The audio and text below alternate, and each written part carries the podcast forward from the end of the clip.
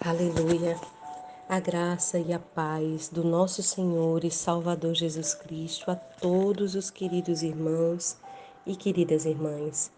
Eu me chamo Anne, sou do Brasil, Rio Grande do Norte, e quero junto com você compartilhar da poderosa palavra de Deus em nome de Jesus. Abra o seu coração. Estamos em uma campanha em prol da nação brasileira e de todas as nações sobre a face da terra. E também vamos orar por sua família, por sua vida, para que Deus te prospere, te abençoe e te guarde. Acompanhe comigo a ministração do Salmo 6 e logo em seguida a oração. Diz assim: súplica durante a provação. Senhor, não me castigues na tua ira, não me corrija no teu furor. Tem piedade de mim, ó Senhor, pois estou perdendo as forças. Cura-me, Senhor, pois estremece meus ossos. E a minha alma está extremamente apavorada. Até quando, Senhor? Até quando? Volta-te, Senhor, e liberta minha alma. Salva-me por teu amor misericordioso porque entre os mortos não há adoração a ti. No túmulo, quem poderá te render louvores? Estou esgotado de tanto gemer. Todas as noites eu choro na cama, banhando meu leito com lágrimas. Meus olhos derretem-se de tristeza pela insolência dos meus opressores. Afastai-vos de mim, malfeitores, todos, porque o Senhor escutou a voz do meu pranto. O Senhor ouviu minha súplica, o Senhor respondeu à minha oração. Serão humilhados e aterrorizados todos os meus inimigos, cobertos de vergonha, se retirarão depressa. Aleluia. Este é um salmo de Davi. Salmo que Davi demonstra que está profundamente perturbado as suas lágrimas que eram derramadas diante de Deus e cada uma delas colhidas. As suas lágrimas acompanhavam a sua rotina. A Bíblia diz que ele ia para a cama todas as noites gemendo e chorando. Que todas as noites ele banhava o seu leito com lágrimas. Tamanha sua tristeza que os próprios, o próprio osso de Davi estremecia os seus ossos. A Bíblia diz neste salmo que Davi estava oprimido, ele estava pedindo a Deus para que livrasse ele dos seus opressores. Sabe, queridos, é isso que acontece quando nós estamos vivenciando uma situação adversa. Uma coisa que nós podemos aprender com Davi quando ele começa dizendo: Senhor, não me castigues, Senhor, cura-me. Talvez essa cura seja de fato uma cura emocional, em função desse nível de opressão. Mas o salmista, ele está nos ensinando que ele estava acreditando, achando que o sofrimento dele era maior do que o que ele podia suportar. E por isso mesmo a gente pergunta a Deus, quando o sofrimento é grande, está acima do que a gente possa suportar, a gente pergunta: até quando, Deus? Até quando? Você já se perguntou até quando? Ele também tinha a crença de que o que ele estava passando podia ser fruto da ira de Deus quando ele diz: Não me castigues na tua ira, nem teu furor. Ele também acreditava que poderia ser fruto do seu próprio pecado. Nós sabemos que Davi pecou contra Deus, ele adulterou.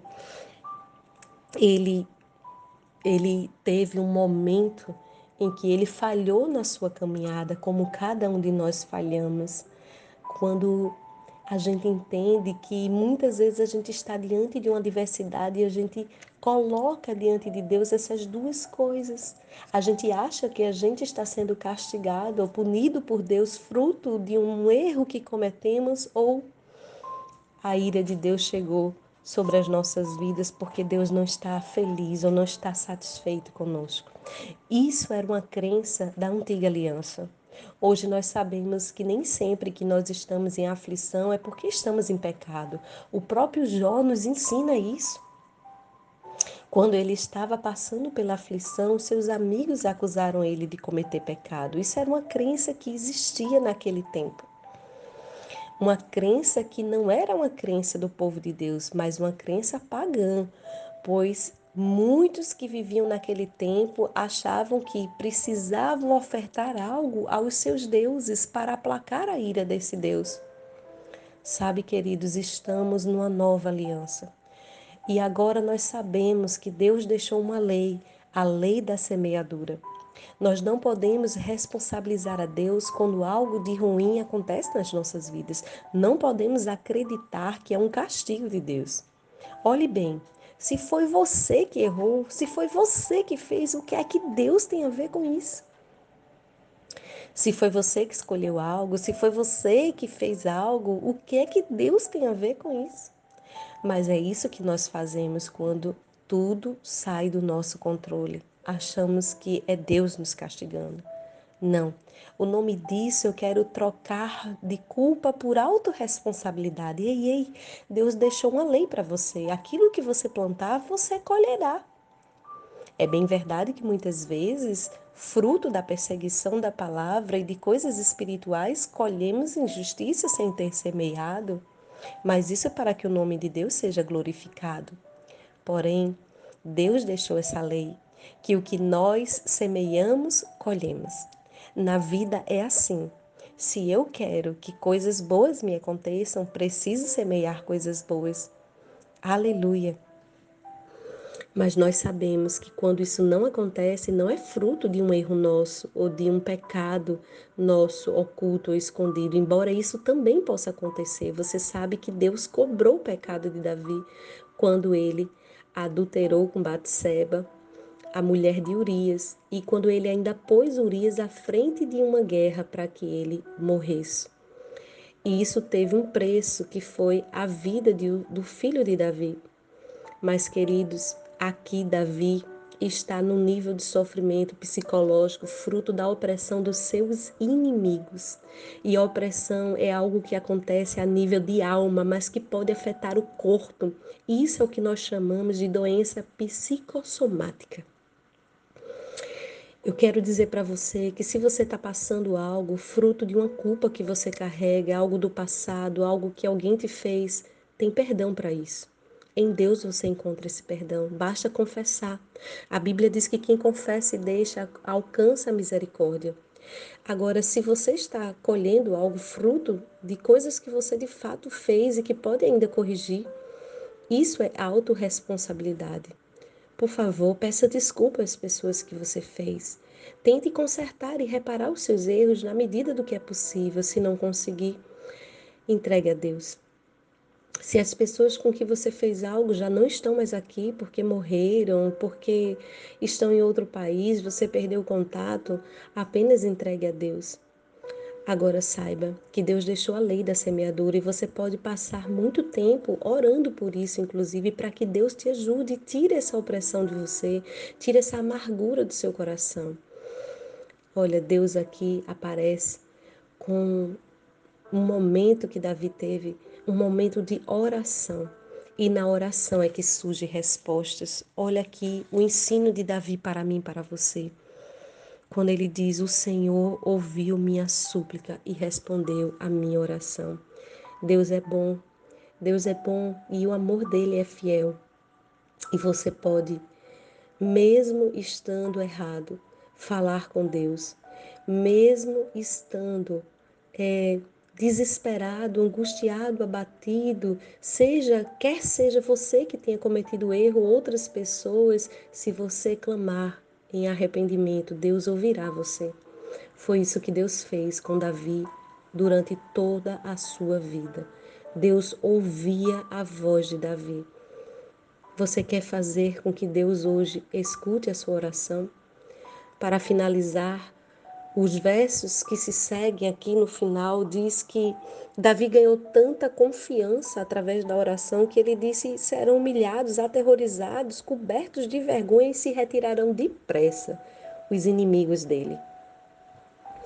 Sabe, queridos, precisamos entender que desespero e angústia, infelizmente, atrapalham a nossa vida diária, prejudicam a nossa saúde e que nós precisamos colocar todas as nossas queixas em oração diante de Deus, para que Deus desmanche todas as ações do inimigo contra nós e todos os julgos de opressão.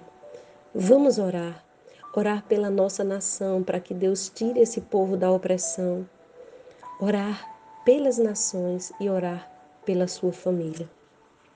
Ore comigo.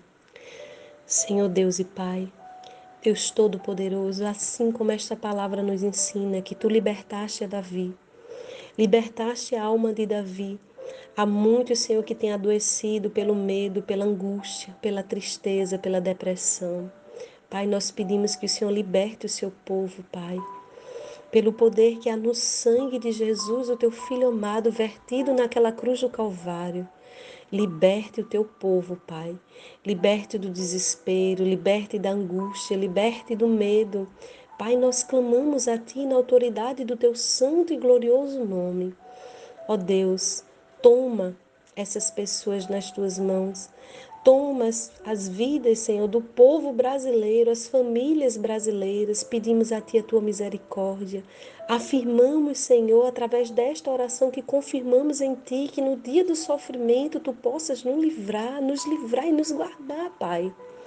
Pai, Muitas vezes nos perguntamos até quando, Senhor, mas nós sabemos que em meio ao sofrimento tu estás conosco e basta um dia, cada dia o seu mal. Ó oh Deus, confiamos que tu tens o domínio, o controle de todas as coisas e que este sofrimento ele vai até quando, Senhor? O Senhor determinar. E que ele não é maior do que o Senhor. E que mesmo fraquinhos, Senhor, e pequeninos, ó Pai, tu, Senhor, nos dá o teu poder, o poder do teu espírito que faz o fraco forte, que faz o fraco ousado, que faz o fraco ter graça para suportar todo sofrimento. Tu és Deus, ó Pai, que nos dá escape, Senhor. E por isso nós rogamos a Ti que nos livre, nos guarde do mal e que feche a boca dos nossos opressores, em nome do Teu Filho Jesus. Livra cada família, Senhor ressuscita os mortos, dá vida aos mortos, Senhor. Eu profetizo em nome de Jesus que esta alma batida, que esta alma desanimada, angustiada, volte a sonhar, volte a desejar vida, volte a ter a alegria do Senhor porque a alegria do Senhor é a nossa força. Sabemos, Senhor, que quando teu filho, tua filha perde a alegria e nutre a tristeza dia e noite, a fraqueza no corpo chega, mas eu creio que a alegria do teu espírito vem ao amanhecer. Eu chamo agora esta alegria. Ore. Eu chamo agora esta alegria. Espírito, Espírito de Deus, Espírito Santo de Deus, eu chamo agora a alegria do Senhor. Eu chamo agora a alegria do Senhor. Aleluia, a tua alegria, Senhor, jorre neste coração, brote nesta alma o cântico de louvor, hinos de gratidão, Senhor. Traz a memória do teu povo que tu és presente em meio às angústias, em meio às aflições. Traz a memória do teu povo, a tua fidelidade, o teu amor, Senhor, que é eterno. E assim, Senhor, poderemos suportar o dia mal, entrarmos e sairmos dessa luta ilesos, porque o Senhor, o Senhor nos protege e nós cremos na autoridade do teu nome e desde já te agradecemos. Amém e amém.